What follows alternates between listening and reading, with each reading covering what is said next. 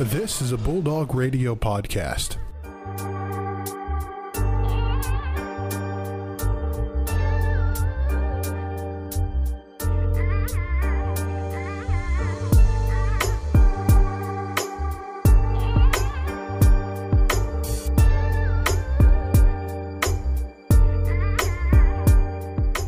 Ladies and gentlemen, welcome to the 22nd episode of the MVSP. Brandon, it's pretty empty on campus. I'm not to lie. Everybody's gone. We're alone, probably in this building right now. We're the only people, but nonetheless, we're in the studio. It's to be a, gonna be a great day. Yeah, indeed. We got a lot of stuff to cover. The NFL or the NFL Week 11, of course. Um, college football, aka what's going on with Michigan. We're gonna have a great t- discussion on that.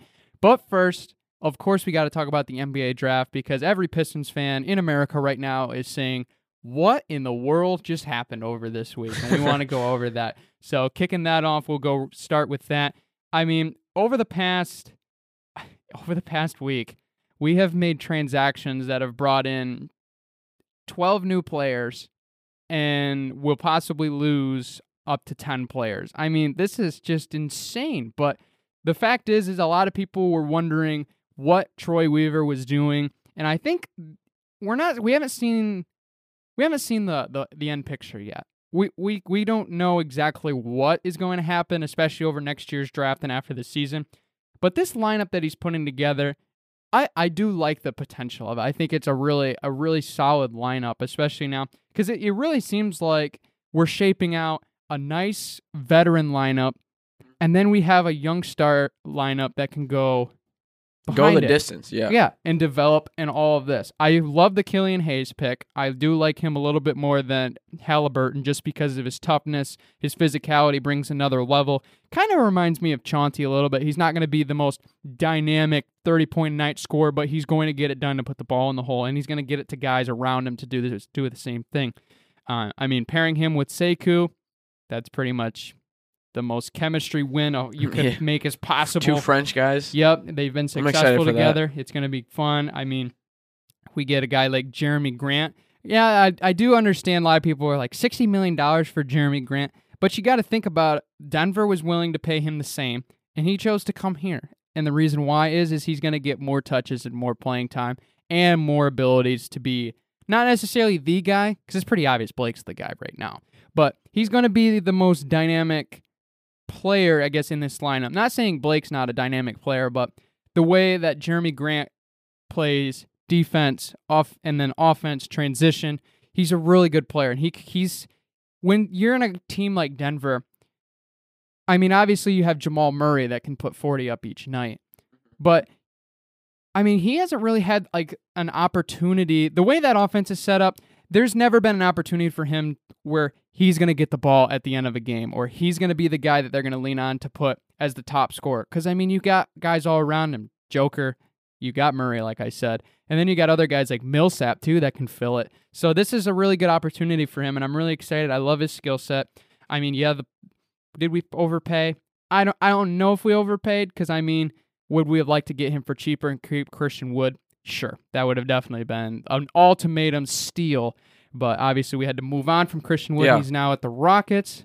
But so now we have Mason Plumlee as our center that we signed for a, I believe it was a two-year or Three year, 25 million. twenty-five million. I I'm excited, especially with the Jerami Grant pick because we've seen him kind of what he's been able to do like long in the long season and late season uh, avenues. Because I mean, we haven't had that. I think we need a guy who's going to be able to, if we get there this year or next year, that can kind of push the guys to be able to go that distance and stuff like that. Um, I'm kind of hoping that they do focus on him a little bit more and kind of, especially for three years, we definitely want him to stay happy because I mean, we don't want him to basically just be disappointed that first year and not really want to be here for the next two years of his contract, or if there's an opt out option, get out of there.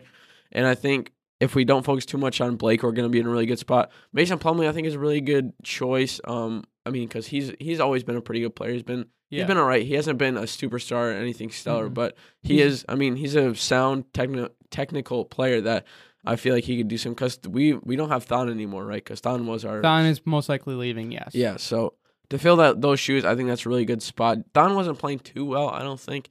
I haven't really I'm seen. I'm all right much, with but- Thon leaving because I mean he's really kind of he's kind of been a bust as far as his NBA Mhm. development has really not been shown over the past couple of years. No. And I mean, I, I agree. Plumlee fundamentally is a solid big that anybody would love to have on their team, either as the starter or a very good backup. I mean, he's not going to be as dynamic as Wood, but he's going to get the job done. And I think Mhm. the the real idea here is the fact is is that we drafted a guy like Isaiah Stewart, where everybody was kind of like, "Huh? Like, why did we draft a center?" Then the reality I think was in the front office that it was going to be Wood was going to be asking for too much that Weaver wanted to put in the system. Like Mhm. he was doing the numbers. I'm sure he's crunched out a lot of this stuff beforehand. He he obviously knew that when we started, we signed Plumlee, we signed Okafor, and then we have a trade to get Tony Bradley, and then another trade for Dewayne Dedmon. We he knew that we weren't keeping all of those guys. There was no way. And I mean, we have Isaiah Stewart, who they've kind of compared to as kind of like a, I mean, a Ben Wallace type guy. I don't see that yet. I think he, his ability to be physical and be dynamic, especially in um, transition on the pick and roll, I think is great. I don't know if he's necessarily to Ben yet. Obviously, that's going to take time. Or, but it's still I, I do like the pick. I mean, I think that pick kind of when they picked Isaiah Stewart and then we had the trades, it was pretty obvious to me that Wood was not going to stay there, and it's sad, but that's just way. I love the Sadiq Bey pick. I think he's one of the best steals in this draft. Knock on wood right now that he develops really well. Thank you, Joe.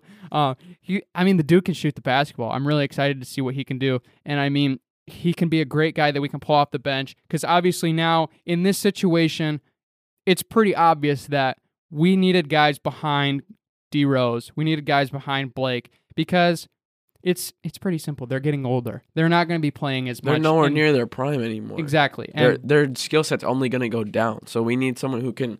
We need people who not only can learn from them, but also kind of complement them for their time that they have right now. That they could be, I mean, pro- productive players in our organization. And as long as we have that, then we're in a good spot. And guys that can learn from them because they have so much experience in this league. So yeah, absolutely. I mean, giving Blake the opportunity to sit six, seven more minutes a game, that's going to be a win around for everybody. 'cause It's going to save Blake's health. It's going to give the guys a chance to develop on a franchise that's not necessarily at at a at a level where you're going to be have to Mhm. worrying about there's really not too- championship there's aspirations. Not, there's not a lot of expectations, and I think Right. this is perfect for not only the skill set of like not only for the rookies we're bringing in, but the skill set of the guys that we've acquired. I mean, Mason Plumlee, of course, the Nuggets. I mean, they went pretty far last year, but no, he wasn't kind of the main guy on that team, so he doesn't have a lot of expectations of kind of turning this team around. And I mean, Jill Okafor, how we picked him up. I mean, you can tell his story of the NBA so far. I mean, it's just kind of been a little bit disappointing, especially from Mhm. his how mu- much he was doubted on as a college recruit. And I mean, excuse me, Jerami Grant. I mean, he's obviously trying to find a spot where he can break out and be kind of a main player. But now that he has Detroit, where it's basically just a blank slate, you can do whatever Mhm. you want. We didn't make the bubble last year. We're just trying to make basically get over the hump of being of kind of we're just on the cusp. I feel like Mhm. right now of being a team that can contend. I don't think for a championship yet, but a playoff contending team. So I think now that these guys they are coming into a really great spot where they can learn from two amazing players, a former MVP and a really great player in Blake Griffin. I feel like once they come in, they can learn from those guys. They can kind of show them that like, hey, we can take the load off you guys a little bit, and especially since you guys are getting older, and we want to kind of save you guys for later, so that way we can learn and we can kind of utilize you for the long haul. And I feel like this is this is honestly really good. I'm I'm super happy with the way Detroit's going right now. I think it's going to be really I think it's probably one of the best drafts that we've had in a while, as well as kind of the best offseason. Because I mean, people were kind of talking about how our best offseason was when we acquired Blake Griffin, how we acquired Mhm. Derrick Rose, but I can't, we, we kind of see how this has kind of turned out a little bit because um, the league's changing, so we kind of need to figure out what we got to do, and I feel like this is going to be a great spot for it. Yeah, and one pickup that I I honestly really love was when we acquired Josh Jackson. I totally Memphis. forgot about that. I yeah. I really like that pick, and a lot of people are like, "What? Do you, wait, what do you mean he's not going to be a starter?" But here's the here's the thing about Josh Jackson. I mean, he was an absolute standout at Kansas. Shot the lights out. He was pro- he was I believe Naismith Player of the Year nominee his senior year, or not. I shouldn't say senior year, but his last year at college. He Mhm. was he was a fantastic player. I mean, the dude was he, that dude could flat out shoot the basketball, and I mean, when he got drafted by Memphis, he had high expectations. I mean, or I mean, when he was drafted fourth with Phoenix, then ends up lands in Memphis because the he just wasn't. He's not the same guy that we saw in college, and I think that's something that he's been working on. And the one thing that really caught my eye was reading more about him is it just seemed like he was not like mentally into like the NBA lifestyle, being away from. Uh, it's kind of weird. Like he, it just seemed like off off the court, he didn't feel like the confidence, the security, or anything like that playing in the NBA, and that was kind of really interesting to me. So Troy Weaver decides, hey, this. I mean, because his upside's through the roof guy can shoot the lights out, and we saw that at Kansas. He can be dynamic. He can be that guy. I mean, he's still there's av- like there's no downside risk with him. Yeah, it's I mean- it's basically all just looking up for what we what's possible. And if he doesn't, then I mean, we've only signed him for two years. So if he doesn't play well, it's not like he's going to hurt our organization for this egregious amount of time. It's- Exactly. he has a little bit of time to kind of he has a year to develop and then a year to show out. And then if he if we don't like what we see, we can just shovel him off to the next team. Yeah, and being in Detroit where he's from is really the idea that hey, let's let's take him back to his roots, let him reconsider how he is going about being an NBA player, what his lifestyle is like, what he needs to do off the court to get him mentally prepared to be that guy on the floor. And you're right. There's absolutely no loss if it doesn't work out. It's not like we're spending big bucks on him. We're not making a trade for him. He was simply a guy that we're given a chance. And the the abilities that he has can be through the roof. And if it doesn't work out, I mean, we still have how many guys behind him and that are developing guys. I mean, we still have we made the trade for Delon Wright, who's a very solid player. He can get it done when he needs to. Obviously, he was kind of overshadowed by Luka and Dallas. But he, I mean, going off the bench, he was fine. He wasn't he wasn't terrible at all. He put up pretty good numbers, and then we uh, we got other guys in there too. I mean, if we keep Rodney McGruder, that's that's a question we might waive him. I don't know, but there's and then obviously Saben Lee, our 38th round pick or 38th round. Whoa, 38th pick. This is an MLB 38th overall pick. So I'm I'm really excited what this team brings, and I I know a lot of people are still confused. I can I'm I can't see the end of the tunnel, but I can see a glimmer of light. I can I, I can see where this is going, and I like what we're Mhm. seeing. We got guys here, and there's possibility that um we're also waving um Zhaire Smith, who we just traded for with Philly, that sent Tony Bradley over hmm and there's a possibility that we will waive him. And I can say this: if we're going to be waiving Zhaire Smith, somebody else is coming. That's what I'm on. I'm understanding because I mean, we have Delon right now. We have Svi, been very good in the last couple, and we have Jordan McRae, Rodney McGruder. Those guys, I don't know if they're going to be here this year, let alone next year. Yeah. And especially if we got a guy like Zhaire Smith, third teamer, sure, he's got he's got upside. He can play the third spot. He was a pretty much a backup in Philly, so there's really like no reason that he can't be in that third spot. So if he's getting waived, that's telling me Troy Weaver's not done Mhm. dealing, and we can't sleep for three more days until it happens. No, definitely. And I mean, Pistons, they're looking good. It's it's just going to basically be up to the front office to put these guys in the right positions to succeed. And especially, I mean, like you said, we have a lot of guys that are coming in, and we have a lot of guys that we kind of got to get rid of so that way we can kind of fit in this roster spot. And it's going to be coming down to like who we like the best or who the front office likes the best. And I mean, when we landed Zhaire Smith, I was pretty excited, but I mean, now that we're kind of going to waive him, it's it kind of throws a wrench in the door. Like you said, Brandon, how who are we going to pick up now? Because we have Sure. that other spot.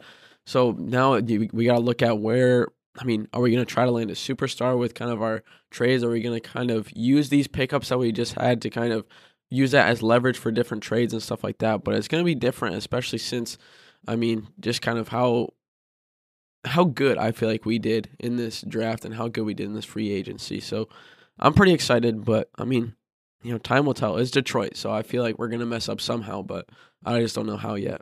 Yeah, we'll have to be. I'm.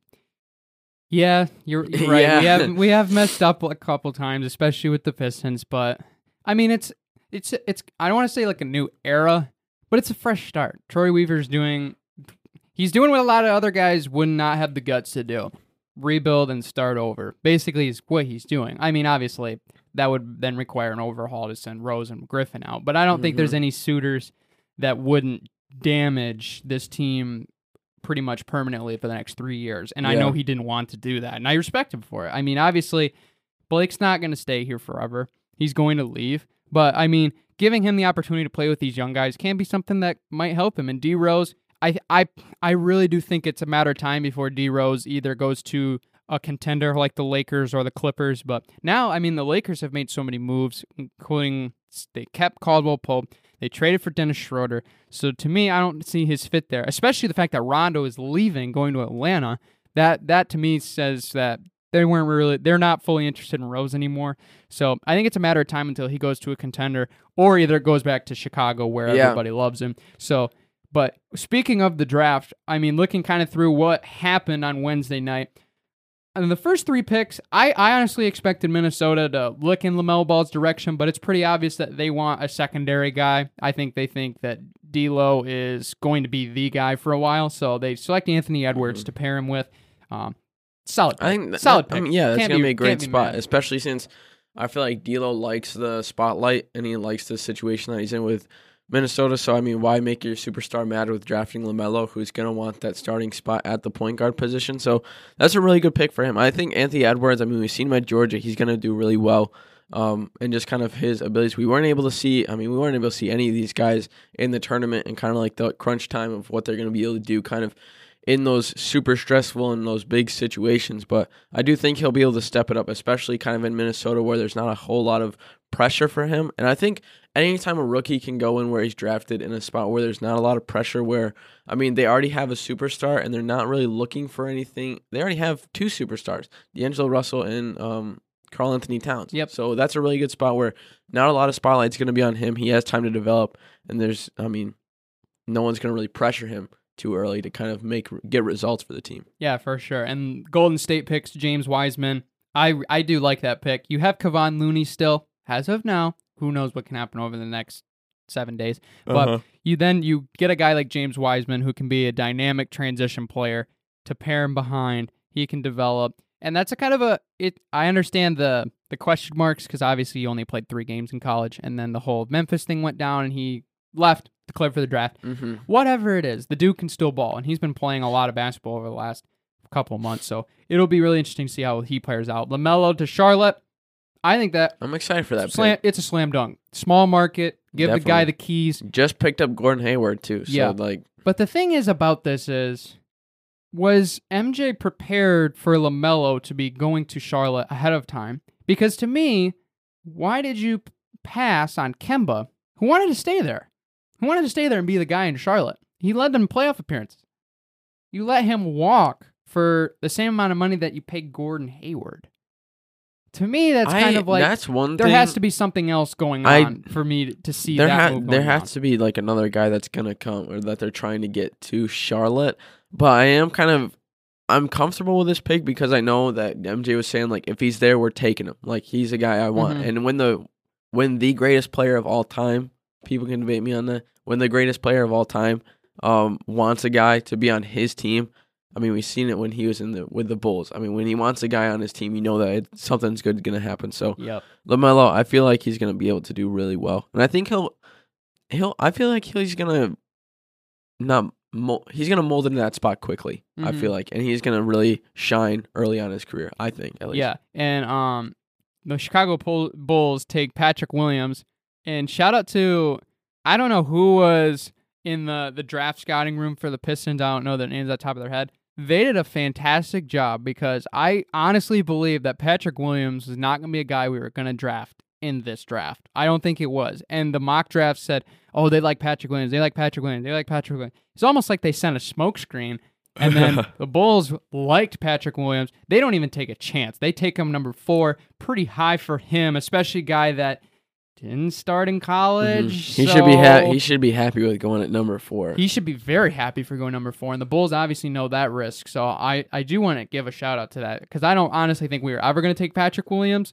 I think that was just a smokescreen so that he wouldn't even be on the board. So that was that was cool. I I I mean you, that kind of is a shot in the dark. It's kind of a stretch, but that would be if that's really how it went down. Wow, that was some that was some smart smart scouting by them. Um, Cavaliers take Isaac Okoro, pretty pretty solid pick. Got a lot of upside. Um, Um, Onyeka Okongwu, who played with the Ball brothers in high school, then went to um That USC. that starting five is ridiculous.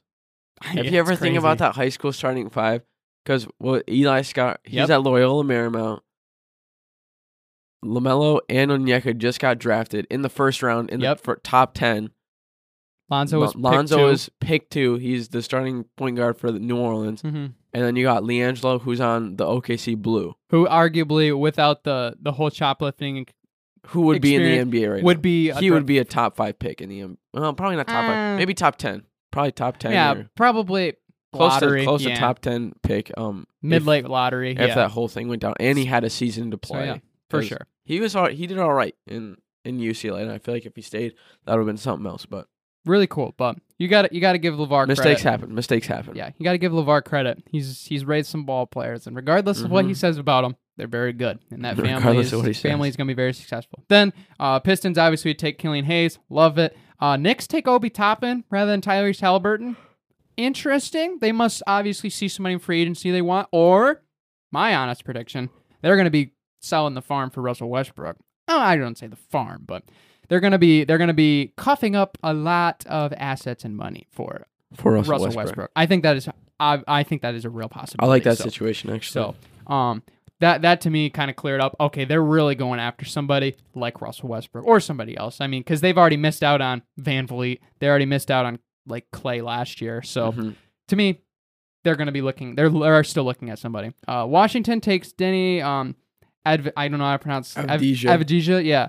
Um, guy from Israel looks really good. Um, don't know much about him, so can't can't really make a full analysis on that. He Mhm. looks pretty good, but obviously overseas is a different ballgame. Uh, Phoenix Suns take Jalen Smith out of Maryland, a little high, but they like him. And I mean, with now with Chris Paul, Devin Booker, and DeAndre Ayton, they're just pairing pieces around him, so you can see that. Um, San Antonio takes Devin Vassell, such a Popovich pick. Getting a defensive Such shooting Popovich. guard. He's the pretty much the second coming of Danny Green. He's exactly what you want. I mean, all, the the Spurs are always all defense. Really, that's what they always focus on. Yeah, It It was a Spurs Rare- rarely- classic Spurs pick. rarely do they ever have kind of. I mean, they have electric offensive players, Mhm. but it's more of a defense focused. Yeah. So. Then the Kings they snatch up Tyrese Halliburton, even though they just gave the fi- or gave the max to DeAndre Fox. So or De'Aaron Fox, sorry, DeAndre. What? Oh, DeAndre. DeAndre. No Um, worries. No worries. Yeah, De'Aaron Fox gets the the max. He so that'll be very interesting how that turns out. If he's gonna be paired aside him, or um Fox becomes more of a shooting guard, or they put both of them together. Be interesting how that turns out. Uh, the Pelicans take Kira Lewis Jr. Uh, Celtics take Aaron Nesmith. Um, they like shooting, so makes sense for them. Mhm. Orlando Magic take Cole Anthony. Love that pick because That's actually going to be a really good. I really do. I do like that pick because they don't really have a up. They've never really had an upcoming. Magic have just been struggling over the past couple. Yeah, years. they just need a guy that you can say, give him the ball and see what he can do. And that's what Cole Anthony does. Obviously, had the injury, and then North North Carolina wasn't North Carolina last year. no. They That play, is simple. They played kind of garbo. Yeah, and obviously that shouldn't that shouldn't hurt Cole Anthony's potential in the NBA because I mean that team just couldn't couldn't stay healthy. Had a really bad year. wasn't too inconsistent. So honestly, for the Magic, you, you could be happy with Cole Anthony because he could turn out really well. Um, Trailblazers pick to 16 goes to us. Take Stewart. Um, OKC gets um that guy. I'm not even gonna try, but pretty. I mean, pretty solid. Gives you some depth. Um, then the Mavericks take Josh Green. Josh Green looks to me. He looks really spectacular, Arizona, and I think he deserves a lot of credit. I mean, Nico Mannion was there. He was the he was the guy going in there. But Josh Green has turned into really good. He can be a really dynamic player. Him and Dallas with those guys with Porzingis. Then you got Luka. I mean, obviously now they don't have Seth Curry. Is now he's I believe a 76 yeah 76er. But Seth still, Curry just goes everywhere. I feel like he's going to play for like every single NBA team by the end of this. He hasn't played for Detroit yet, but Nah, give it time. I that'll feel like be will. JaVale. Uh, JaVale's now going to Cleveland. JaVale's, dude, that's a slap in the face for It's JaVale so McGee. weird. That's a, that's a slap in the face. yeah. Um, that's so funny. Yeah. Then the. Pistons make last minute trade to the Nets because I think I don't know how this transpired. We we were really interested in Sadiq Bey, and there was somebody even said we draft him at seven. I don't think that was ever an option. But we end up getting with the Nets, make a trade. Um, we end up losing Luke Kennard in the whole process of this whole transpiring with the, So the trade to tr- the Trailblazers. So sad. Then we make a trade with the Nets. We end up getting Bey and Stewart. So, yeah. Kennard. There's the thing. I I I think it was Bob Wojnowski said this. Um, he's the guy for the for '97 won the ticket in Detroit. He kind he put this in good perspective. Bruce Brown and Luke Kennard are great guys to have on the floor with you, but those guys aren't going to be the guys that are going to go out and win you a championship. They're piece players, and right now at the point we're at with Blake and D Rose, those aren't really the guys either, because they're kind of they're they're they're more of the excellent complementary pieces is really what they are. They're not superstars. I mean, Blake when healthy though, Blake when healthy can be a superstar, Oh, but yeah. he's just not been healthy. I mean, D Rose is kind of a past version of himself. He can he can still do it on some nights. I mean, we saw him in Minnesota drop 50, so those things can happen, but we need a guy that can develop into a Donovan Mitchell. We need a guy like that, De'Aaron Fox. We need one of those kind of guys who have supermax contracts now. I, did you see um uh Donovan Mitchell jump in his pool after that? He was wearing his it, it, it, the one thing I got out of that is why is he taking his shirt? He took his shirt off, but then he leaves his socks on. That doesn't make sense to me. Wet But socks are disgusting. I don't know.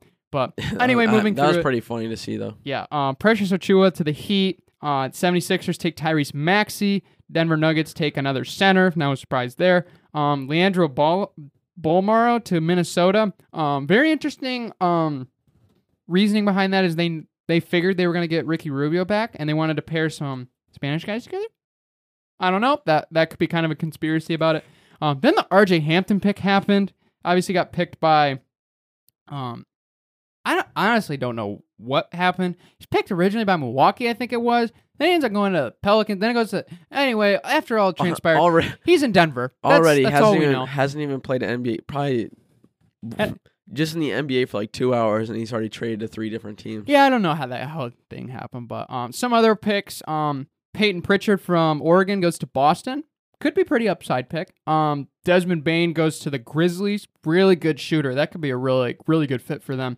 Um, some other notable names. Uh, Michigan State man Xavier Tillman is Grizzlies. He was originally going to the Kings, but he gets paired with his buddy Jaren Jackson. Mhm. It's a whole it's a whole perfect storybook ending. So he's going to Memphis to be with his buddy. So I, I that was really cool. Um, then Saben Lee goes to us at 38 via the Jazz and the Tony Bradley deal. Um, Tre Jones, Duke man, point guard, goes to the Spurs.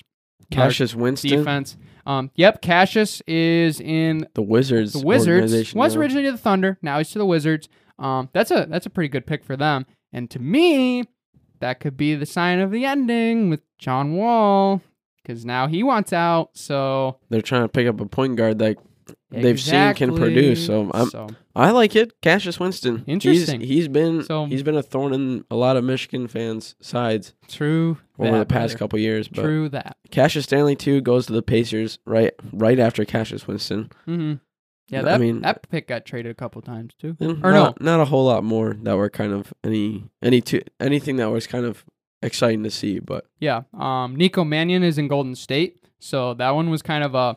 A lot of people are like, "Oh, I can, I see it in that." Um, so I those are really the only other notable ones. I mean, you maybe could say Jordan War because we've Michigan fans we've seen him a couple times. Um, and against Louisville. Um, then he goes to the Bucks. So pretty interesting draft. Not not a whole lot of speculation happening. I mean, there's been some pretty big moves that have been made. Obviously, the Chris Paul move is going to the Suns in a trade that gives the Thunder about 1,700 more draft picks in the first round to add to their 30,000. So they, obviously they're really happy on their depth because Mhm. I mean, why wouldn't you? Um, some other guys, um, Montrezl Harrell goes. I love the analogy. Makes a $19 move to move 80 feet down the hallway from the Cl- Clippers locker room to the Lakers locker room. I absolutely love that analogy. But he's now going to the Lakers, so now um, obviously, doesn't have to move at all. He can just stay where he's at. But yeah. And the big thing we're talking about was um, Rich Paul. He's been making some moves for the last five years, and boy, it seems like he gets a lot of what he asks for. So, very interesting. They also get Oh, Wesley yeah. Matthews. So, and they get Jordan, Jordan Bell. I was actually not aware of Mm. that until just now. Mm. Um, so that'll be kind of interesting how he fits there because obviously they have given JaVale McGee to who else but the Cleveland Cavaliers. Um, they also lose Danny Green, who ends up going to the Thunder, then going to the 76ers. Uh, Rondo goes to the Hawks. Um, Avery Bradley goes to the Miami Heat. That was somebody I was wondering if we were going to consider bringing back. But um, do note, Quinn Cook is going to probably be waived. So Detroit, if you want a guy that can bring a depth at the shooting guard position, he's not on a championship team. So just just just a, just an idea. Just an idea, you Just know, an just an idea. idea. but um, Jae Crowder is going to the Suns as well to pair up with um, Chris Paul and Devin Booker. Um, I mean, that's a pretty good big yeah. three. I feel like that could work out yeah, for him. one team that I've really been like trying to like a lot of people are overlooking is Portland, and I'll I'll show you some of the things that happened with Portland. Obviously, they had the trade. Trevor Ariza's now gone to four different teams in the last four days, so now he is in OKC now, but he was originally to Houston, then he goes to Portland, then he goes to Detroit. Now he's in OKC. Poor Trevor Ariza. He had to pack his bags four times, but you, uh, did you ever think like he was told this like hey just stay here we'll let you know in seven days where you are because you're probably going to be on seven different teams. But Don't um, don't like book your flight yet because you really don't know where you're going. so yeah um hassan whiteside is technically still a free agent. Is he going to resign? I, I think yes but the thing is now they had the trade for robert covington Enes Kanter and then they get Derrick Jones Jr from miami in free agency and then they still sign Melo so is there any money left i think there Yeah, what's might the be what's the cap space on that team? Yeah, I don't know. Uh, it'll be. I think they have enough to. I don't know. If I don't know, that'll be interesting. I don't know. I don't know. I don't, Honest- I'm excited. I'm excited for that team, especially since uh, we saw what they did last, or we saw what they did two years ago uh, when they sent the Thunder packing, and I feel like the team that they've kind of started to build off of is going to do really good. Um, they're starting to really kind of. I feel like they're actually starting to mold into a championship contending team because before it was just CJ McCollum and Dame Lillard, but now that they got Melo to kind of complement those two guys, I feel like it's going to be really go really well. If they can get Hassan Whiteside, I feel like that's going to be the best case scenario since he's kind of been the main guy for that team and he's already played and uh, Dame is pretty comfortable with him at the helm of being or Dame being having him at the helm of the paint is what I'm trying to say. Mm-hmm. I feel like that's going to really kind of bode well for them. And I don't think they're going to want to try to mess that up, especially since Dame's comfortable with them. Keep your superstar happy. Keep that, unless there's like some some like unknown disputes and kind of unknown like uh, I don't. beef I don't, that they have. But I don't think that's actually a thing going on. But I mean, if they give him up, I don't know why they would, especially since I mean they've been he's been with the team for so long and they are comfortable with him. But I don't know. Time will tell. Free Yeah. NBA free agency is always so weird to just to just kind of watch play out because teams who you don't think are going to make moves for certain players make moves for those players, and they kind of get rid of guys who have been with that team for a long time. And you're just like, well, why would you do that? Especially since this guy's done this and that. So Yeah, I mean, it'll turn out really turn out really weird. Like, I mean, one move I didn't expect: Kelly Oubre goes to Golden State. Didn't see that. I didn't see that either. To But- be honest, I mean, with obviously with Klay, towards Achilles, sad as it is. trying to get a guy who can fill that spot. Exactly. I mean, we wish him nothing but the best. But hmm it'll be this NBA season's gonna be wild. Can't wait to see how it all turns out. So, gonna be really fun. Uh, as we can now move on into, I guess we can call it everybody's favorite segment of the show. Joe, hit us with your fact of the day.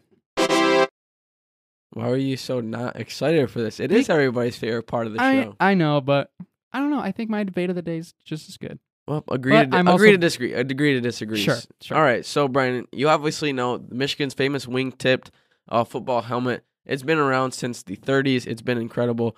Brandon, um, Coach Fritz Crisler, one of the most iconic Michigan coaches, brought it over, brought the design over from Princeton for the main reason that it was gonna help his quarterback see his receivers downfield and kind of differentiate, especially since everyone just wore brown leather helmets back then. Mm-hmm. But Brandon, as I said, it debuted in 1938. What team and what was what team did they debut the debut the helmet with, and what was the score? Oh, hmm. That that's we're talking talking thirties.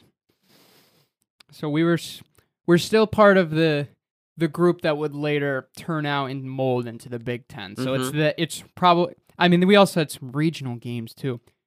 I have a weird feeling for some odd reason. I'm probably going to be off on this. I don't know why, but the first thing that comes to mind playing that early is Notre Dame.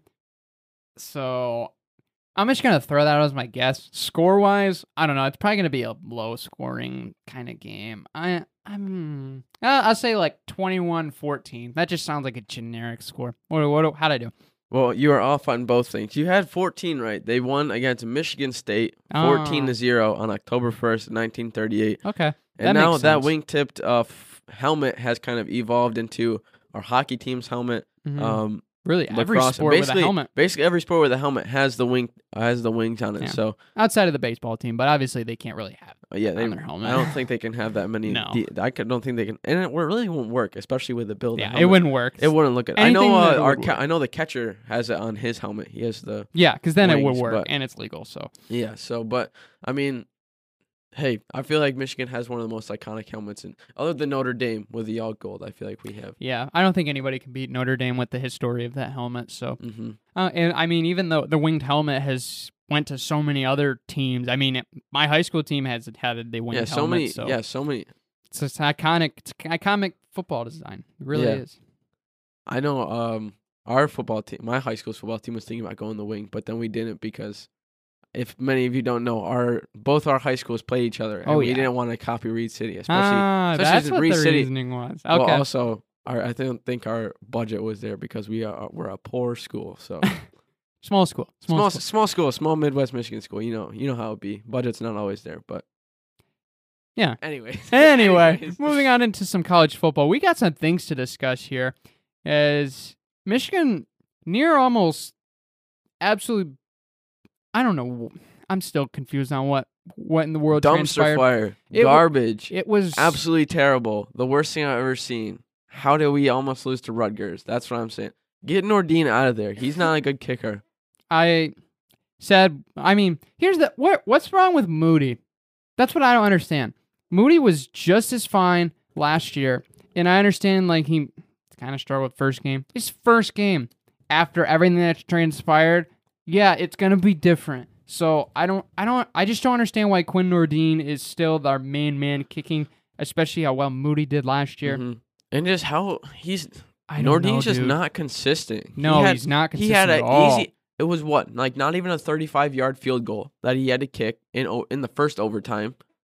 He literally Mhm. all he had to do, all he had to do was it was just a it was on the right hash. All he had, those are not hard.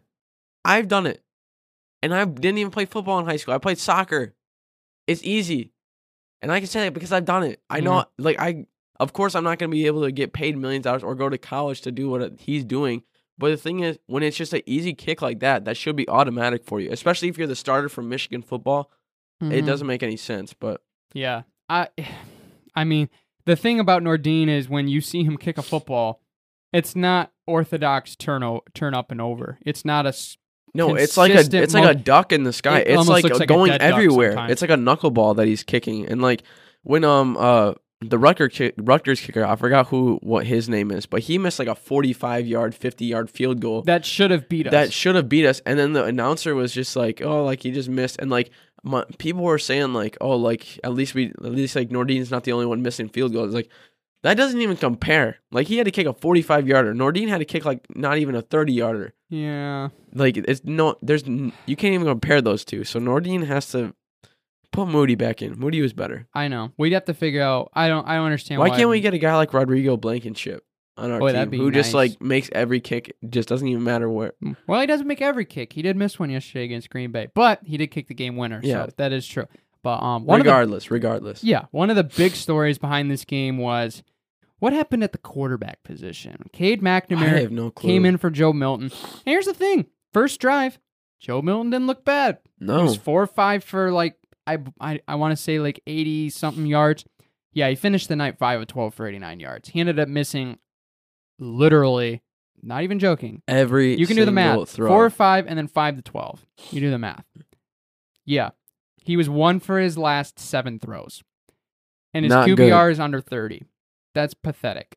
I mean, while the game I- transpired, it it just the offense was not on. Then when Cade came in, I mean, the offense looked so bad. then Cade comes in, sparks it with obviously Rutgers threw in a cover zero and then we hit him on a long shot.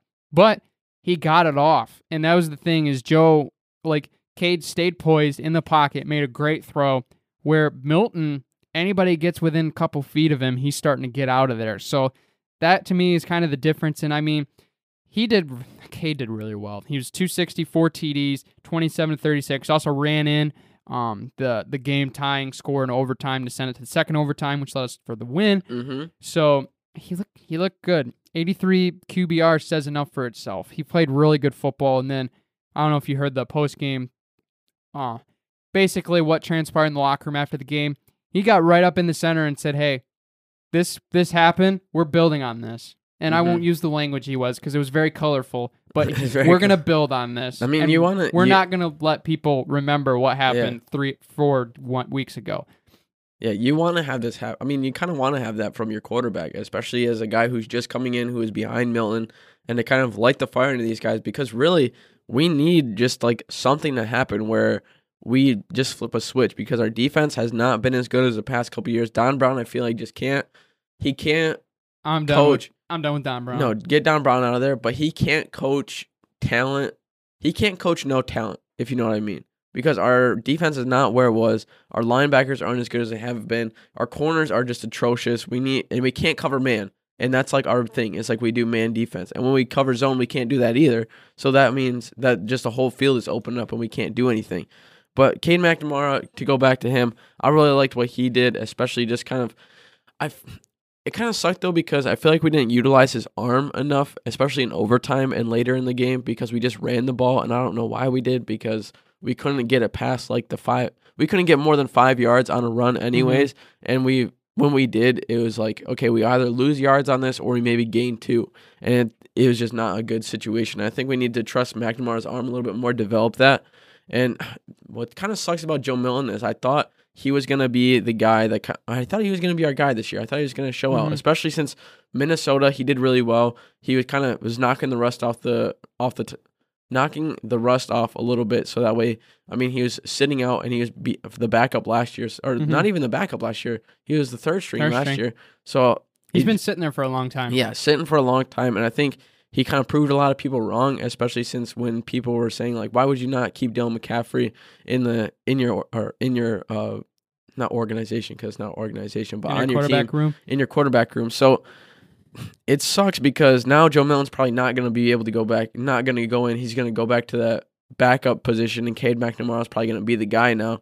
But if Cade McNamara keeps playing like this, 27 for 36, I got no problem with it. But the team has just got to figure out the defensive situation, and Don Brown's just got to go. Yeah, I mean, it's it's hard for me to say Don Brown needs to go, but I mean, there needs to be some sort of change defensively. And I I, I get it. The corners our corners aren't developed. I mean, we lost Lavert Hill, we lost Jordan Lewis, we lost our guys. And I mean, Ross Gray, they have a little potential, but I they're just not they're just not They're the not there yet. So I I can understand why like cuz I mean statistically Don Brown's been so good, but what really hurts is the fact is is every we don't year really have any talent. we play Ohio State, we play Michigan State, we play these rivalry games, and our defense and our offense consistency goes out the window. I don't know what it is, and I mean,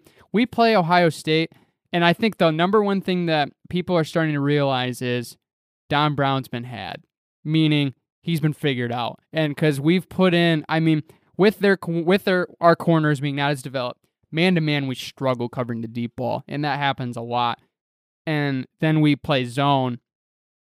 There, there, our our strength defensively is covering the run within the tackles using our front seven. Because I mean, obviously, when Hutchinson's there, it changes the dynamic because they're went much, much, much better with Hutchinson. Sorry that he got to get hurt, but when we have the ability to stop the run and then we go outside and we're able to use our old corners, that's what made our defense so good. And this we just don't have that. So then it makes the throw. So then we have to adjust. Now that now the field's open for the run. It's just a hard situation and it, a change needs to be happening. If it's Don Brown, I'm not stopping you. It's sad to say that, but I mean, it's just hard because he's just been so good. There, there's going to be reasons to hold on to him because of the success he used to have. But uh, I mean, right now, as of now, I think a lot of people are ready to move on. Oh yeah, dude, and I just feel like our D line is just not very good because I'm we're small, we're undersized compared to everyone else. We don't have any big guys, and that's just kind of the main deal where we're just getting pushed around. We can't really force. We're not forces um, up the middle anymore, and we our linebackers. Ever since Chase Winovich left, we haven't really had kind of that dominant middle field presence that has been able to plug up the holes and force them to go outside, and we're able to kind of catch them be, at, before they meet the goal or before they meet the line of scrimmage. And I mean, without our linebackers and without a strong defensive line that we have, and without corners, our defense is in shambles right now. Is basically Mhm. what's going on. And like I said, Coach Brown, if he doesn't have talent, he can't coach because he can't really div- he can't change his coaching style based on the talent that he has, and he can't he can't continue this. All right, so we're gonna play man to man, and we're gonna basically do what we've been doing, even though you guys aren't good enough to do it. We're still gonna do it, and you guys just gotta figure out kind of doesn't matter if you can't keep up. We're just going to stick with it. And that's not what you can do, especially with this team that we have this year that have been very lackluster, not only in rivalry games, but just any game so far this year. Because, I mean, we played really well against Minnesota. But other than that, what, what have we done? We let up, what, 40 some point, not more than 40 points against Wisconsin. We lose to Indiana by two scores. We lose. We almost lose to Rutgers, mind you. Who shouldn't The be laughing- in the Big Ten? Who should just like not? Who should just be an independent who plays other garbage? they should play in the Big East. They should play Big in the Ten. Sun Belt for all I care. But just like the word, it doesn't even make sense how we can keep Don. Don Brown needs to make the realization that he doesn't have the talent that he's had for over the past couple years, and he needs to make a change to make it so that these guys can learn to be those guys in a in next year or the year after, and just kind of change up the defensive scheme for this year, so that way these guys can kind of ease our way into being amazing an amazing defense like we have had. Because this year we're not even we have been ranked number one and number two over the past couple years as like the best defense best defense or one of the top three defenses in college football. Oh, and then yeah. this year this year it's like we're not even in the conversation. And how do you make that ter- how do you make that backwards leap of being number one and number two to probably being like i don't know number like 50 maybe in the top 100 of the best defenses in the nfl and it just doesn't Yeah. make sense of how Don Brown can't see that his schemes aren't working. So why? It's not a situation of if it ain't broke, don't fix it. It is broke, so we have to fix it. And it's just he's not making those changes. And I feel like Jim Harbaugh is basically just giving him full reign of the defense, and it's not letting him. And Jim Harbaugh needs to realize, I'm the head coach. I need to make a change here, and I need to tell him what's got to happen.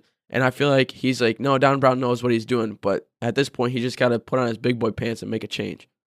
Big boy pants. I like it. I like it. He, Here, he needs to he needs to step up in the size of those khakis and make a change.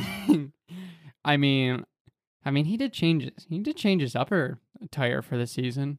Maybe he needs to go back to the yeah, old. probably go back to the old one if yeah, not the losing so sweatshirt no more. We want the sweater vest back. But um, I mean, here the thing with Don Brown is that we've re- come to realize is when he had his guys and that system unstoppable.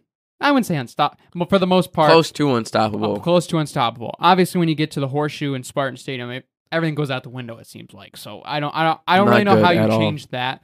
So, but when you don't have the guys or the system gets understood by other teams, his ability to change is the reason why we are losing games like this. When he can't make a change to the defense, because just because your man to man's getting beat, that doesn't mean you go to straight zone for 60 minutes. That's not a that's not the right change automatic. You can't make automatic changes. You have to understand Make little Okay. cha- make little changes to figure out what's gonna work. Yeah, I mean, you're not just because that doesn't mean. Yeah, if you go to a man, not then you just drop in a cover two. No, you got to understand what exactly is being. If you're getting beat down, ba- or you're getting beat deep, play a cover four, and then have your linebackers spread out. If you need to make those type of changes, you have to make them. So it's it's just He just goes to the extremes when he needs to make a change. Yeah. He doesn't ease into kind of figuring out what's like He's like, all right, well maybe We don't need we Maybe- don't need okay, total so- change. We need tweaks. That's what we okay, need. so tweaks, our, not our corners are getting beat. Let's keep the defense. Let's keep the defensive line kind of pushing forward and doing what they're doing because they're not. What they're doing is okay, but let's make it so that the corners kind of have to make probably play a little bit differently rather than just being man to man the whole time and getting beat. So it's little changes like that where I feel like he's just going all in or like he's basically going all or nothing for what he wants to do because he doesn't want to ease into it. And I just don't understand. It's like old man football. It's like you don't want to change because you want to keep kind of the same way that you've been playing. You don't want to kind of have to learn a new thing. But at this point, you have to figure out. He Don Brown has to figure not figure out, but he has to realize people are figuring me out. My defensive scheme isn't like as elusive and as kind of not questionable, but as mysterious as I thought it was, where people can't figure it out anymore. So I gotta figure. I gotta realize I gotta make a change. But he's not going to because he's just an old man who doesn't want to change. And he, I feel like I don't know. It's so annoying. Yeah, I, we we know your frustration. Uh, everybody here knows your frustration. When you got Ohio fans texting you, "Oh, what what what's going on?" And what doesn't make it better is my brother keeps texting me every time Michigan loses, Hmm. and it doesn't help that Michigan State beat Michigan this year because he keeps rubbing it in my face. Yeah, because they're now playing worse than us. So not gonna not gonna go on that. But also, Indiana almost beat Ohio State. Yeah, let's change the subject. I'm that right this. there, Ohio. Who's the winner and loser of that game? I think it's Indiana. Not- Indiana no, no, really no, no. showed out. Here's what I- Indiana really showed out. This I is will- what- I will say that. What I mean by that is not saying who should have won the game. Ohio State should have won the game, but Indiana, in the overall aspect, exploited something on Ohio State, and that is their corners without Okudah and those other guys that they had two years ago. These new guys aren't the same. It's kind of like Michigan, but not as bad. Not even. It's kind of like Michigan, but not anything like Michigan. Yeah, they have good guys on their team. they have they're they're they're struggling a little bit. And I mean, Michael Penix, he threw for almost 500 yards on that that defense. Incredible, dude. That's that's impressive. Wild. That's impressive, But- especially since their defense has Yeah, been so. but I mean, the past couple Fields threw for 300 and they ran for 300, and that's the reason they won the game. I mean, Yeah, Indiana's front seven played stat line like that is just not. I mean, second half Indiana looked like they were winning. Second half Indiana was winning the game. they were It's clawing that- back. That second quarter was the was the downfall of them, especially since Mhm. Ohio with 21 points. I will say this: Indiana. A lot of people thought they were like a faux 4-0 team, kind of like like like Barrett says, fraudulent. Um, how they didn't deserve that. They're not fraudulent. They're not fraudulent after this game, especially Michigan is being fraudulent. Michigan is just just toss them out the window at this point. Let's just forget about their season. Just forfeit. Have a couple guys get COVID and just forfeit or something like that. But Indiana, I feel like now they can kind of build off. Even though it was a loss, it was a good game nonetheless. I feel like they're going to be able to build off this, kind of use this for the next couple of games, especially since they're playing Maryland next, Wisconsin, which is going to be a big game, and then the uh, in-state Indiana rivalry against Purdue, which is going to be a big one too. So it's it's stuff like that where Indiana they really can't knock themselves too much for this game, especially since no, a lot of people were doubting them. They didn't think that they were going to stay in this game for as long as they did, and uh, I feel like they really caught Ohio State kind of got a quick little jab and that kind of surprised them a little bit because Ohio State looked like they were on their heels a little on their heels for the for the second half, especially since especially when Indiana scored that 14 points in the fourth quarter. I feel like people were really really starting to think that there was going to be a comeback and maybe force an overtime, but Yeah, they picked off J- Justin Fields three times. They picked they picked him off three times, and I okay. I I look at the uh, you look at the statistics and it. Fields' QBR was worse than or, or was better than Penix's. Penix played better, and I mean, looking at the game, he played better. I mean, Fields still ran the ball, and I mean, Penix isn't a runner, so I can kind of see where they say he played better. But I mean, that defense Tom Allen's done an amazing job with that team. And what he did in the locker room after the game, talking to those guys, oh my goodness. I'm a Tom Allen believer. I mean, that dude is, he's with his, well, I mean, I, I remember watching the Michigan game. They get a turnover. He goes to every single guy in the defense, pumps him up, gives him high fives, and says, good, good job, good job. Let's keep it rolling. Where it's just like that energy, that ability to trust the relationship in your coach and how much it's taken to build this and now that it's finally here just shows you how great Tom Allen has been for because I mean when they made the change a couple years ago. I mean, they they haven't they haven't been that great. Last year they started sneaking up, and this year's really been where the year where it comes all together. And I mean, mm-hmm. they almost taken out Ohio State, and I Michigan believer we don't have a chance against Ohio State the way we're playing.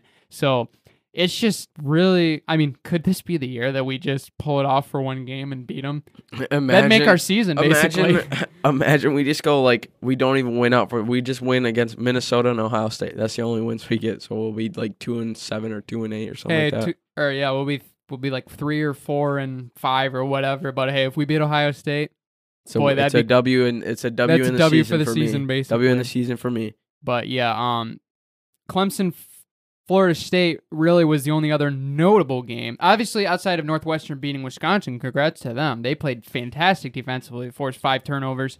Uh, BYU rolled again. Cincinnati snuck out against the national champions of 2018, the UCF. Yeah, no, Oh, uh, whatever, Central don't Florida. you? UCF, Central Florida, whatever it was. They're, they weren't national champions, but Florida or Florida State and Clemson got canceled. Dabo Swinney said that they had one player test positive for COVID. The health officials for um, both sides couldn't reach an agreement. They end up postponing the game. Dabo Swinney says um, that it was pretty much a scapegoat, so we didn't have to play them. Honestly, I mean, probably. I mean- I, wouldn't want to play Clemson. yeah, I don't know. That's gonna be an interesting situation because I mean, Dabo, he wanted he wanted the W. You know he wants the W. So it's Yeah, just he just wants to play. He, wants, to get. I know He wants Trevor Lawrence back in the saddle. exactly. He wants him to keep on, keep on keeping on. yeah, that was a pretty interesting um situation that transpired. So we'll see how that goes next week with Trevor Lawrence back. Maybe he might go in the Heisman candidate. We'll see. But um, rounding out the show, NFL over Week 11, kind of going over some of the games, maybe some of our picks. Um, last night, Kansas City, oh, a little scary, but they did beat the I was gonna Raiders say when I was 35-31. when I was texting you about what we want to do for the show today, I checked the score and it was Raiders up like fourteen to seven. I was like, And then they were up could this, 28. it could be a repeat of yeah, like they were up 31 first to of the 28. And then Mahomes, And then Mahomes just went thirty four for forty five and just popped off. But two minute drill, literally takes 30 or 58 seconds yeah, or whatever no, no big deal where he just went crazy. What in the world? That one was a pretty dagger good. for the Raiders fans. that was a pretty good game. Travis Kelce though, he he got a he got a um He had a day. yeah he had a day and he had a four yard throw that he had. Yeah. One for one. QBR is mm. through the roof right now. Yeah, I, I don't know what's the max QBR. I have It's no not a clue. hundred. That would be Let me look it up. What that, or is it a max. hundred? No, QBR? passer rating or QBR. One of them's above a hundred. I can't remember off the top of my head. One, But- the highest quarterback, the highest passer rating you can receive is a one fifty eight point three. Oh that's yeah, the that's perfect right. passer rating. Yeah, then so does that qualify him for? I feel like I feel like that should. I feel like I don't know. So what I'm hearing is Travis Kelce is better than Patrick Mahomes. Sure, we'll hearing. put that down. No. um, the Colts take down the Packers. I called Joe, it. Good picks. We like that. Um, Well, yeah, you called it too. I did Give me call it. one. You Give me know, another one. Um, I, I'm a.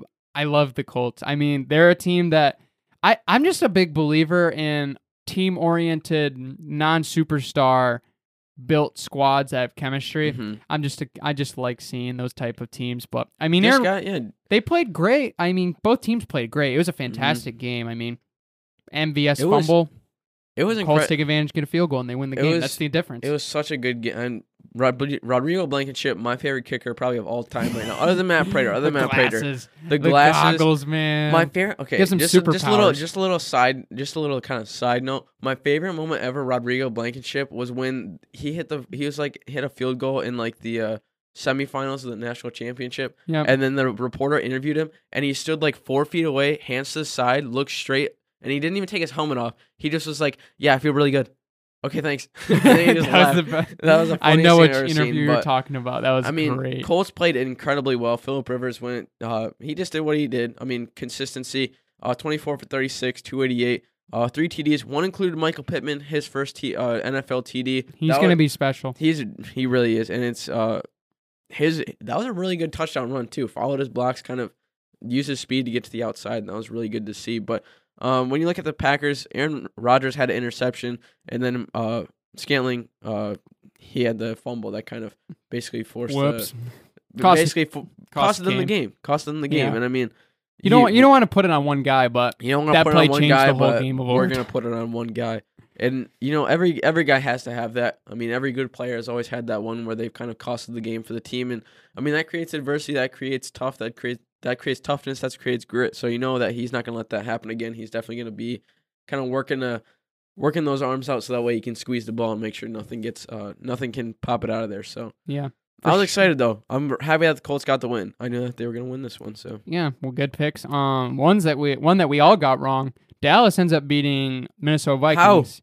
uh, Zeke's back. That was re- oh yeah, Zeke. basically, basically. Zeke ran for hundred yards, and that's what the team needed. So. Cowboys are gonna take over the NFC East now. So that is a possibility. If Zeke runs like that, it's going to be in pretty good hands. I mean, especially how the Eagles just Carson Wentz look awful against Browns. They end up losing by five somehow. Browns don't need to score offense. It seems like their defense is taking care of it for some odd reason. I don't kind of weird, but I mean, Eagles looked awful. Terrible. I mean, I don't know if it's time to move on to Hurts for the rest of the season, but I'm sure they're probably thinking about it because I mean, Wentz two Wentz te- has just not been two interceptions good. again, two touchdowns, 235. He was 21 of 35, 60% completion.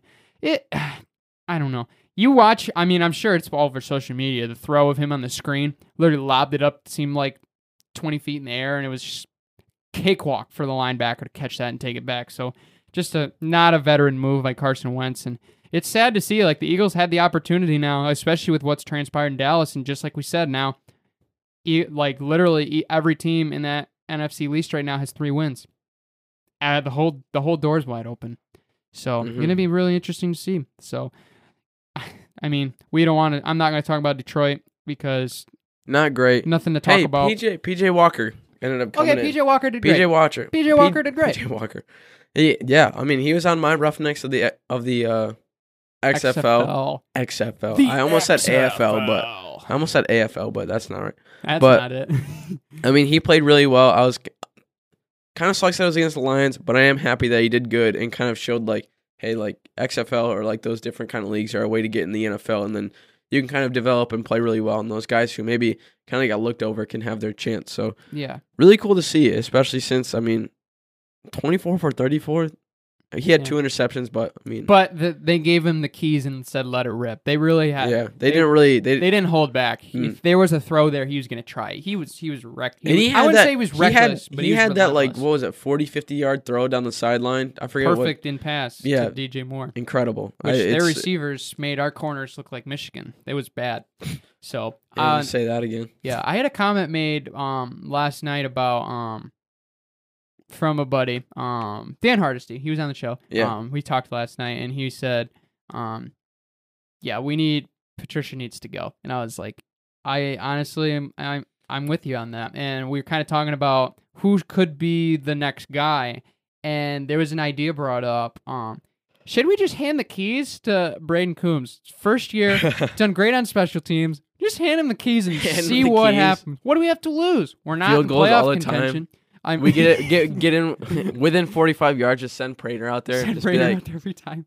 run it. No, keep that- going. That's an interesting idea because I mean I don't know if Bevell's not a head coach guy. He's a coordinator. That's all. Mhm. That's he all he's done. And I don't. I don't think he can handle the So, head coach and- responsibilities. Yeah, I mean Patricia. Patricia. This is what I keep saying. Patricia's a good coach. Is he the right head coach for the Detroit Lions? I don't see that as The- the case. That's the thing with the NFL. Like you can have really good coaches, but as long as they don't fit with the players that they have or the city or the organization, you can basically just throw their skill set out the window. Because Mhm. Patricia did really well in New England for the reason that it was a defense oriented team. They had the keys all the time. Detroit doesn't have the keys on defense yet. So I feel like that's Sure. one of the main reasons why he's not why he's not producing and that's why his coaching kind of is going downhill a little bit. But in New England, they had the guys to make that. They had Kyle Van Noy when he was there. They had incredible, uh, they had incredible linebackers, incredible line. And when you have that and you have that success, I feel like that kind of gives you a little bit more kind of confidence. But now when he moves here, he doesn't have those keys anymore. So, like I said, it's all about finding the right fit when you're Yep. a head coach. And I don't think Detroit's the right fit for him. Yeah. Well, th- I mean, he's a great coach. We're, we're we're we're I'm supportive of him. I think he's a great guy. Um, obviously, some people have differing opinions. It's whatever. I don't think he's the right coach for Detroit. I that's that's just a just a fact. I mean, he's now won three games the last two seasons, and he's on route for four to six, maybe. And that really isn't showing that much improvement after taking over a team that was playoff bound, had a, an 11 win and nine win season, and should have made the pull, should have made a longer run. Not gonna talk about Dallas. Um, Stupid. I mean, Jacksonville almost pulled up the upset. They were up three nothing in the first quarter. Yeah, no, it was twenty seven to three. They got blown out. Luton threw four interceptions. Pittsburgh's ten and zero. Congrats to them. I mean, yeah, you like the suspense I built up there? um, Taysom Hill first W. Um, he's eating the W's, not Jameis. Um, He's eating the W's. so 24 to 9 Saints roll over the Falcons. Washington football team. Good pick, Joe. Good pick, Barrett. 20 to 9 over Cincy. I do think this game would have been different if Joe Burrow didn't tear his ACL. We're prayers up for him, but just how it's how football goes. That's how it goes they didn't sometimes. they didn't respond well enough. But um Jets made it interesting, but did lose again. Um, 34 Yeah, it's 28 managed. against Herbert and the Chargers. Uh big game. Tennessee pulled it off. Good good win for Tennessee. I was Tennessee. not expecting that, but I Mhm. mean, Derrick Henry is just if he is not Derrick Henry if ran the way to the win. If he's not stopped just like a little bit, where he's put to maybe seventy percent, uh, not capacity, but like seventy percent, um, ability, it's just game Still as good as any he's just running gonna back. he's just gonna run all over you, and I feel like I can't bet against the Titans now because he's just gonna do that every week. so- Baltimore, Baltimore. I don't. I don't want to. Yeah, I'll say it. They choked. The, This Yeah. is an opportunity for them to take reins and show people that they are a true team, and they just made Barrett's fact of them being fraudulent more imminent. I don't. I don't know what else Yeah, to more say 'cause solid. they had the opportunity to win the game. I mean, they were leading. I don't know what else to say. They were leading in the fourth quarter and they lost the game. I don't know. I don't know. I don't know what else to say. Garbo. Lamar's a good quarterback, but he's not playing as good. I don't know what the problem is. Obviously, there's a concern that their plays change your plays. Do whatever you have to do. Don't lose games like this, man. It's, I mean, you hit it on the head, Brandon, because because like Ravens, they have the keys, and I I don't think that they're a fraudulent team because I feel like they're just having kind of an off year. I Mhm. don't think off year is anything to cause fraudulent because Lamar, we've seen how good he can be, and it's just a f- I just think this year is just weird, especially kind of just know what fans and just like especially for Baltimore fans that are very like they have they had they bring they bring a lot of they bring a lot of they bring a lot of uh factors into games when you have a home crowd like for the Ravens. So and when you just don't have fans there and or just with any place it's just such a different thing and when you're just playing by uh, when you're playing by yourself it just diff- these teams with no fans it it's hard to find that kind of that push for those late game situations or when they need to score a touchdown yeah, because you don't have the fans to get back into it. Even if like, even if it's opposing fans, you can still feed off the energy that they're giving you. Mhm. And when you don't have that, it's just such a, it's such a hard thing to overcome. And I feel like that happens for every team so far this year. Yeah, I think the. I mean, shout out to Dez Bryant. Four catches. The first catch back for how long? It seems like it's been a long time for Dez, but he did get four catches on Sunday. Hollywood Brown didn't get a single catch on three targets, so you know he's not happy. But I mean, I think the Ravens, the the team is not happy. They they should be doing better than six and four. They know that. Everyone here knows that. So see, interesting how they bounce back. Really, I mean, after this loss to Tennessee, how how how are they going to respond? Because I mean, they got they got a doozy on Thanksgiving against Pittsburgh, so this could be this could be one of those trap games. Ten, or Steelers have been playing well, Ravens haven't been playing well. Could see the script flip, and we might see the Steelers lose their first game. Just an idea, but um, Denver pulls off the upset against Miami. I officially hate the Broncos because officially hate they're the driving me crazy. Because every time I pick them for a reasonable upset, they always lose. And then whenever there's a set in stone who's the better team, they always win. I don't know what the system is, but they need to stop that. Um, but I, I mean, I don't know. It's just Broncos was are just being the Broncos. I was surprised that they, uh, I mean, not really, but they when they took Tua out, I was kind of, um, I was kind of expecting Fitzpatrick to play a little bit better, but I mean, he had an interception, Mm-hmm. 117 yards, which wasn't terrible, but the interception kind of, I feel like made, made a lot of people kind of go back to the Tua train and kind of was Yeah. like put him back in. Their, I mean, yeah, their offense just didn't. Their offense just didn't perform. That's the reason they lost. I mean, Den- Denver only had to put up 20 points to win. I mean, their defense is great. Don't get me wrong. I mean, Miami just couldn't get past their defense. That's really what cost them game. But interesting game Mhm. tonight. LA versus Tampa Bay. Monday Night Football. Check that one out. It's going to be a fun one. Obviously, I know I picked the Rams, but that was personal with Travis. So I think that I think Tampa Bay can win this game. But it's it's pretty much a 50-50. So we're going to be very interesting, guys, as we wrap up the show. Don't forget to check us out on the MVSP. We got guests coming. It's going to be fun. Um, obviously, the semester is going to an end, so we will be probably going remotely. But hang with us. We're not going to stop giving guys content, No. guys. There's no way. we like stop. giving content. Absolutely. We're going to keep the content rolling Content. over winter break. We're going to be really excited about it. So until Wednesday, we'll see you later. Take care, everybody.